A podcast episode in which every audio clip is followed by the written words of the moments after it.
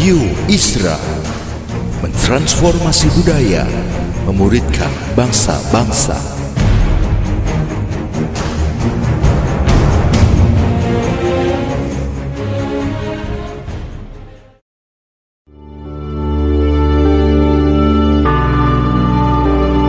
Apostolic Prophetic Messages mengungkapkan pesan dan arahan dari hati Tuhan bagi gerejanya demi menuntaskan mandat kerajaan Allah di Indonesia dan bangsa-bangsa.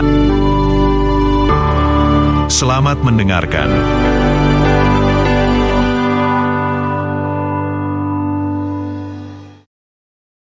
Dan kita akan belajar dari Matius pasal 2 ayat 1 sampai 12. Tapi mulanya Yesus lahir di mana? Di Bethlehem. Bethlehem adalah kota yang kecil 10 km selatan dari Yerusalem dan Bethlehem artinya pondok roti. Terletak di lembah yang uh, di lereng gunung dan memandang lembah yang sangat-sangat subur. Seperti lembah Balim di di pedalaman Papua itu lembah Wamena ada di situ lembah subur sekali. Bukan uh, lembah uh, di mana Bethlehem memandang semua uh, seperti itu. Dan Bethlehem punya sejarah. Yakub kubur istrinya Rahel di situ. Um, Ruth tinggal di situ uh, sesudah nikah dengan Boaz. Uh, juga Daud waktu dia lari dari dikejar Absalom dia cari air dari uh, sumber air di Bethlehem. Uh, jadi Bethlehem punya sejarah. Dan kita tahu dari Mika pasal 5 ayat 1 bahwa juru selamat akan datang dari kota Daud. Kota Daud ini Bethlehem. Sekarang saya mau baca uh, dua ayat pertama, Matius 2 ayat 1 dan 2. Sesudah Yesus dilahirkan di Bethlehem di tanah Yudea pada zaman Raja Herodes, Datanglah orang-orang Majus dari timur ke Yerusalem dan bertanya-tanya, di manakah dia, raja orang Yahudi yang baru dilahirkan itu? Kami telah melihat bintangnya di timur dan kami datang untuk menyembah dia. Oke, kita stop di situ. Karena ada tiga respons. Kita mau fokus akhirnya dengan memberi persembahan yang terbaik. Tapi sebetulnya ada tiga respons yang sering dilihat pada musim Natal. Dan ini yang pertama. Orang majus adalah orang yang penasaran. Banyak orang penasaran dengan kelahiran Yesus. Uh, mungkin orang-orang majus ini sepanjang umur hidup mereka, mereka selidiki tanda-tanda. Di tengah masyarakat, mereka dianggap uh, orang pintar, uh, orang suci, orang yang tahu rahasia-rahasia di Persia, tempat tinggal mereka, mereka dianggap sama seperti imam di di tengah-tengah orang uh, Israel, uh, orang Majus dianggap imam juga di Persia. Kalau ada persembahan, mereka yang membawa, mereka sahkan semua korban, Orang Majus juga mengajar raja-raja di Persia. Orang Majus dikenal sebagai orang yang bisa beri penafsiran uh, mimpi-mimpi. Uh, uh, juga kelihatan orang Majus ini campuran, mungkin mereka campuran Yahudi sedikit. Karena mereka tahu uh, nubuatan-nubuatan mengenai uh, bintang, mengenai uh, Mesias, ya bilangan 24 ayat 17, bintang terbit dari Yakub. Mungkin mereka tahu itu. Jadi waktu mereka lihat sesuatu di langit yang berbeda, mereka tafsirkan, oh ini sesuatu yang ada hubungan dengan bintang terbit dari Yakub. Jadi bisa juga mereka sedikit campuran Yahudi. Dan tiba-tiba di Persia, di tempat mereka, satu waktu mereka melihat di langit sesuatu yang berbeda. Um, sekarang zaman ini, mungkin tidak ada yang selidiki langit terus menerus, tapi pada waktu itu banyak orang selidiki langit untuk tahu um, apa yang akan terjadi, apa yang penting, keputusan apa yang harus dibuat karena mereka melihat setiap malam bintang-bintang, posisinya, bulan, semua planet-planet tetap sama. Kalau ada perubahan, ada sesuatu yang beda di langit, mereka ang anggap, oh pencipta langit dan bumi mau bicara kepada ciptaannya. Jadi itu buat penting. Itu pola pikir mereka kenapa selidiki langit. Nah, orang majus berapa orang? Sebetulnya kita selalu hitung Natal tiga, tapi tidak tentu. Alkitab tidak menentukan berapa banyak. Hanya karena pemberian hadiah ada tiga yang disinggung, ya mungkin masing-masing bawa satu, oke okay, tiga orang majus. Itu hanya kesimpulan. Dan uh, kenapa mereka siap berangkat dari daerah Persia datang ke tanah Yehuda untuk mencari uh, jawaban tentang fenomena ini di langit. Kenapa mereka siap buat itu? Uh, mungkin tiga hal yang saya pikirkan. Satu, uh, mereka tahu sesuatu besar uh, akan jadi di dunia. Mereka tahu ini besar, ini bukan fenomena biasa. Kedua, mereka tahu peristiwa ini akan roba dunia. Tertarik. Dan ketiga, mungkin ada persiapan rohani dari Tuhan dalam hati mereka. Nah, saudara, banyak orang seperti itu zaman ini sekarang. Penasaran. Tertarik. Mau tahu lagi tentang Yesus yang lahir ini. Tapi banyak stop di situ. Hanya penasaran. Hanya mau tahu uh, tapi tidak mau lanjutan, tidak mau ada tindakan. Hanya mau tahu. Ini zaman, disebut zaman informasi sekarang. Uh, semua mau jadi orang pertama untuk mengetahui informasi baru. Betul? Biasanya HP ditaruh di samping tempat tidur dan bangun pagi langsung tangan ambil HP untuk lihat apa berita terbaru. Kita mau jadi orang pertama untuk tahu sesuatu terjadi. Ya, siapa hari ini COVID positif? Angka turun atau naik? Uh, lokasi demo di mana supaya di Jakarta kami bisa menghindar dari kumpulan banyak orang. Atau di Bekasi uh, ada celaka mobil atau motor di jalan tol dan kami harus menghindar dari kemacetan yang selalu ada di Bekasi. Uh, siapa yang meninggal atau siapa yang ditahan polisi atau siapa yang dianggap dalam politik ya selalu mau jadi orang pertama untuk mengetahui informasi. Tapi hanya tahu informasi tidak akan merubah dunia. Mengetahui tentang kelahiran Yesus tidak membawa keselamatan. Uh, menghormati Yesus tidak membawa keselamatan. Terima Yesus di dalam hati juga belum tuntas. Itu seperti mau kurung Yesus di dalam hati.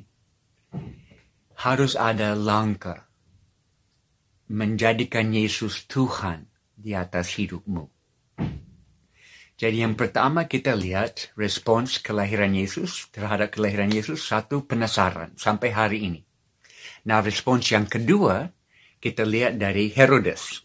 Mulai dari ayat 3. Ketika Raja Herodes mendengar hal itu, terkejutlah dia beserta seluruh Yerusalem. Maka terkum, eh, dikumpulkannya semua imam dari kepala dan ahli Taurat bangsa Yahudi, eh, lalu dimintanya keterangan dari mereka. Di mana Mesias yang dilahirkan? Mereka berkata kepada dia, di Bethlehem, di tanah Yudea, karena demikian ada tertulis dalam kitab Nabi, dan engkau Bethlehem tanah Yudea, uh, engkau sekali-kali bukanlah yang terkecil di antara mereka yang memerintah Yuda, karena dari uh, pada mula uh, pada mula, pa, pada mula uh, akan bangkit seorang pemimpin yang akan mengembalakan umat Israel. Lalu dengan diam-diam Herodes memanggil orang-orang majus itu uh, dan dengan teliti tanya mereka uh, bila mana bintang itu nampak. Kemudian ia menyuruh mereka ke Yerusalem. Katanya pergi dan selidiki semua seksama hal-hal uh, mengenai anak itu dan segera uh, sesudah kamu menemukan dia, kabarkanlah kepada saya supaya aku pun datang menyembah dia dan setelah mendengar kata-kata raja itu, berangkatlah mereka dan lihat bintang yang mereka lihat di timur mendahului mereka hingga tiba dan berhenti di atas tempat di mana anak itu berada. Jadi di sini kita lihat respons yang kedua terhadap kelahiran Yesus, penolakan. Herodes uh, terganggu dengan kelahiran Yesus. Nah, Herodes, uh, sedikit latar belakang mengenai dia. Uh, dia setengah uh, darah Yahudi. Dia memerintah cukup lama di wilayah itu dan dia membangun wilayah itu. Uh, termasuk bait Allah. Dia dia bangun bait Allah. Kadang-kadang kita dengar istilah Herodes dan kita pikir oh jahat, orang jahat. Uh, tapi ada hal yang bagus yang Herodes buat. Uh, waktu ada kelaparan, uh, dia hentikan kumpulan pajak supaya meringankan beban masyarakat supaya ya mungkin seperti COVID ini uh, pemerintah membantu banyak dia juga membantu waktu kelaparan. Tapi ada satu kelemahan, satu cacat uh, di dalam karakter Herodes. Dia orang yang cepat curiga. Orang lain mau ambil kuasa posisi uh, dia. Jadi dia buat hal-hal yang uh, ngeri, yang kejam. Uh, dia bunuh istri karena dia takut istri mau ambil posisi dia. Uh, anak laki-laki yang tertua dia bunuh. Uh, kemudian dua anak lagi dia sudah rancang. Uh, kalau tiba-tiba dia mati, uh, ada daftar uh, semua orang yang pintar, berpendidikan, punya wewenang di kota uh, atau wilayah harus dibunuh, dimusnahkan. Karena dia tidak mau satu orang pun ambil posisi dia. Dia gila hormat, gila posisi. Uh, jadi dia sangat terganggu dalam rohnya, dalam spiritnya, waktu dia dengar tentang kelahiran Yesus. Dia mau tahu orang ini yang baru lahir, uh, dia latar belakang apa, profesi apa, keluarga apa, uh, mana markasnya, pasukannya berapa banyak orang yang siap-siap? Uh, mereka mau berontak dan berperang. Uh, dan dia diberitahu ini bukan raja orang dewasa seperti itu. Ini seorang bayi anak kecil. Dan uh, ayat 5 dan 6 itu nubuatan dari Mika 700 tahun sebelumnya uh, dan ayat 7 dan 8 yang tadi kita baca, Herodes dengan pura-pura dia suruh orang majus pergi selidiki semua, cari anak itu, dapat kembali, saya mau juga. Jadi dia mau cari informasi uh, dengan laporan kembali dari mereka. Mengapa? Mengapa Herodes menolak? Mengapa masih sampai hari ini ada respons orang menolak kelahiran Yesus. Karena kedatangan anak ini akan mengganggu posisi, kuasa, pengaruh seluruh kehidupan dia dan kita. Sampai sekarang ada orang yang menolak Yesus karena uh, dianggap mengikuti Yesus akan mengganggu hidup sehari-hari dan memang mereka benar. Tanggapan itu benar. Mengikuti Yesus akan mengganggu hidup sehari-hari, akan mengganggu hidup total. Ini bukan hanya penambahan sesuatu dalam hidupmu, tapi ini perubahan dasar semua im, im, imanmu. Uh,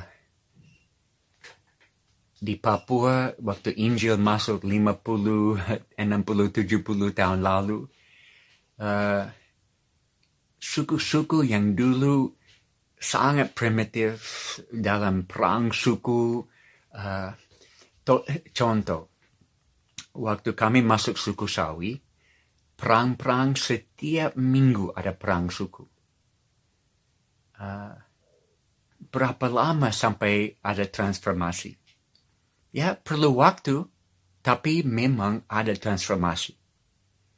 Bukan karena undang-undang, undang-undang bisa, oh jangan berperang, tapi yang terjadi uh, panggilan perang dan semua orang turun di lapangan perang berkelahi, tapi makin lama ada orang percaya Yesus, dan waktu ada panggilan perang, mereka turun dari rumah ke lapangan perang tapi kasih tinggal alat-alat perang. Busur, anak panah, tombak, kapak batu ditinggalin di rumah. Dan turun di lapangan untuk solidaritas dengan saudara-saudara. Tapi tunggu lama, masih uh, tambah waktu lagi, tambah orang percaya. Waktu panggil perang, mereka turun dari rumah kasih tinggal alat-alat perang di rumah, turun di lapangan, dan mereka ambil saudara-saudara dari perang. dan akhirnya tidak ada perang lagi. Transformasi terjadi. Perubahan total dengan kabar baik tentang Yesus. Jadi, Injil akan roba hidup, akan mengganggu pola hidup sehari-hari karena kita tinggal di dalam kegelapan sampai terang datang dan sinari semua, membukakan semua.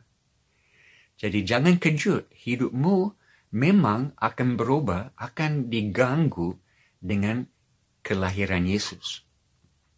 Nah, ayat 9, orang-orang majus uh, melihat sekali lagi bintang. Uh, dulu mereka lihat di Persia, mereka pikir mungkin meteor batu dari angkasa yang turun di langit. Ini fenomena apa artinya? Mereka mulai perjalanan. Sekarang mereka lihat sekali lagi. Dan lagi sekarang ini fenomena bintang stop di atas rumah di Bethlehem. Di mana Yesus ada. Berarti ini fenomena baru lagi dan mujizat. Karena berhenti di situ. Supernatural Uh, dan mereka sangat uh, tertarik mau lihat apa terjadi di situ. Dan ada datang dan respons ketiga sekarang kita akan lihat respons yang kita mau memberi persembahan yang terbaik dari hidup ini. Saya baca ayat 10 sampai 12. Ketika mereka melihat bintang itu, sangat bersuka cita mereka. Maka masuklah mereka ke dalam rumah itu dan melihat anak itu bersama Maria ibunya lalu sujud menyembah dia. Mereka pun membuka tempat harta benda mereka dan mempersembahkan persembahan kepadanya ya emas, kemenyang dan mur. Dan karena diperingatkan dalam mimpi uh, supaya jangan kembali kepada Herodes, maka pulanglah mereka ke negerinya melalui jalan yang lain. Jadi penyembahan, persembahan yang terbaik. Uh, mereka menyembah, sujud menyembah di depan siapa?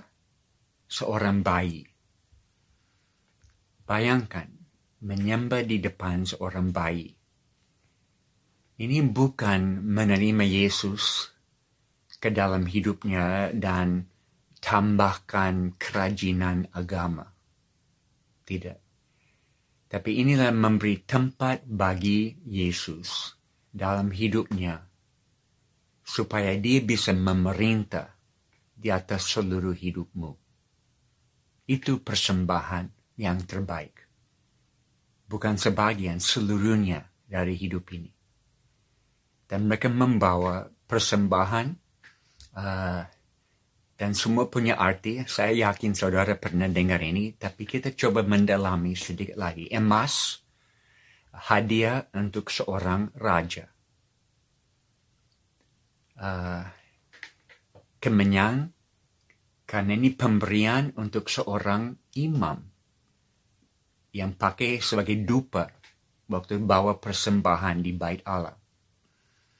Dan Yesus mewakili manusia di depan Allah. Dia imam besar. Dan dia, dia tidak saja siapkan korban dan membawa persembahan untuk manusia di depan Allah, dia sendiri menjadi korban. Jadi ini luar biasa. Orang majus memberi hadiah persembahan yang ada arti yang pasti mereka mengerti dari semua nubuatan yang pernah mereka lihat dan dengar. Dan mur. Kita tahu mur adalah sesuatu yang dipakai dengan persiapan mayat, jenazah. Ya, ini mewakili pengorbanan. Uh, gambaran bahwa Yesus akan mati, bayi, siapa akan ingatkan atau merayakan atau uh, utamakan kematian orang yang baru lahir. Uh, tidak masuk akal. Tapi mereka tahu dari pemberian ini, uh, anak ini akan mati dan akan kematiannya akan roba dunia, akan jadi fenomena sangat-sangat besar. Dan mereka tahu Yesus uh, adalah raja di atas semua raja, imam besar yang mewakili manusia di kepada Allah Bapa, dan dia rela mati uh, dan melalui korbannya uh, dosa manusia ditebus, dilunasi. Persembahan yang terbaik. Dalam hidup saya, saudara 44 tahun di Papua, uh, Tuhan ajar kami, latih kami, jangan pegang terlalu kuat apa yang ada di tanganmu. Semua bisa hilang tiba-tiba Tiga kali dalam hidup saya di Papua, saya kehilangan semua uh, semuanya. Semua pelayanan orang lain ambil, semua aset orang lain ambil, nama baik diambil, dan saya kosong, bangkrut dengan Tuhan. Tiga kali harus mulai dari nol.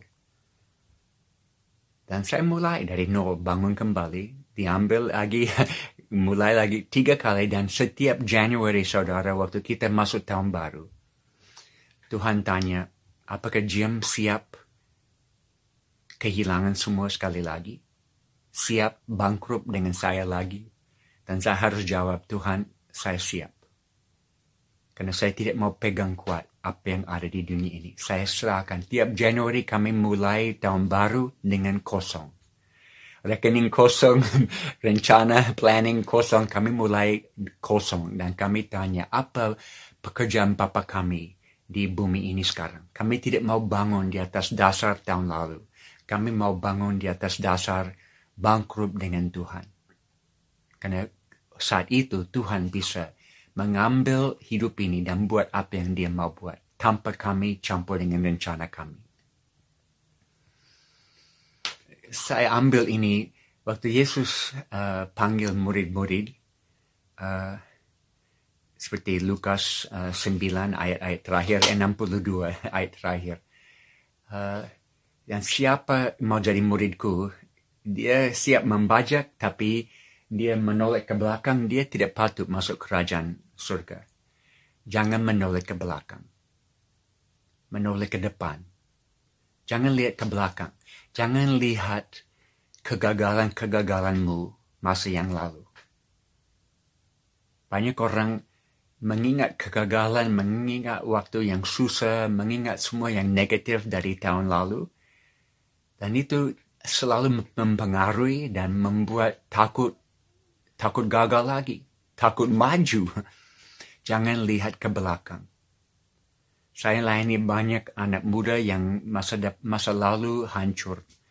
Dan, sebet, dan ada lagu baru saya terjemahkan, Broken People. Kita semua orang hancur. Dan Tuhan perhatikan orang yang hancur. Supaya bisa bangkitkan mereka. Dan waktu mereka bangkit, semua kemuliaan akan di, dibawa kepada dia. Persembahan yang terbaik. Jangan menoleh ke belakang dengan sukses. Banyak gereja, banyak orang melihat sukses tahun lalu, sukses kemarin, dan mereka bangun di atas sukses itu. Jangan. Mungkin COVID sudah latih kita. Jangan bangun sesuatu tahun depan berdasarkan sukses tahun lalu. Setiap Januari kami bangkrut dengan Tuhan. Kosong. Mulai apa pekerjaan Bapak kami tahun ini. Itu yang kami mau. Itu yang kami belajar dalam COVID ini. Dan mungkin Natal ini kita betul-betul mau masuk tahun 2022 dengan kosong, bangkrut dengan Tuhan. Jangan menoleh ke belakang. Sukses kemarin itu untuk kemarin. Kami tutup tahun dan kami buka dengan apa rencana Bapa kami tahun ini. Kami mau satukan hati dan visi dengan hati dan visi Tuhan. Uh, banyak orang menyesal ada satu program di Amerika, Good Morning America.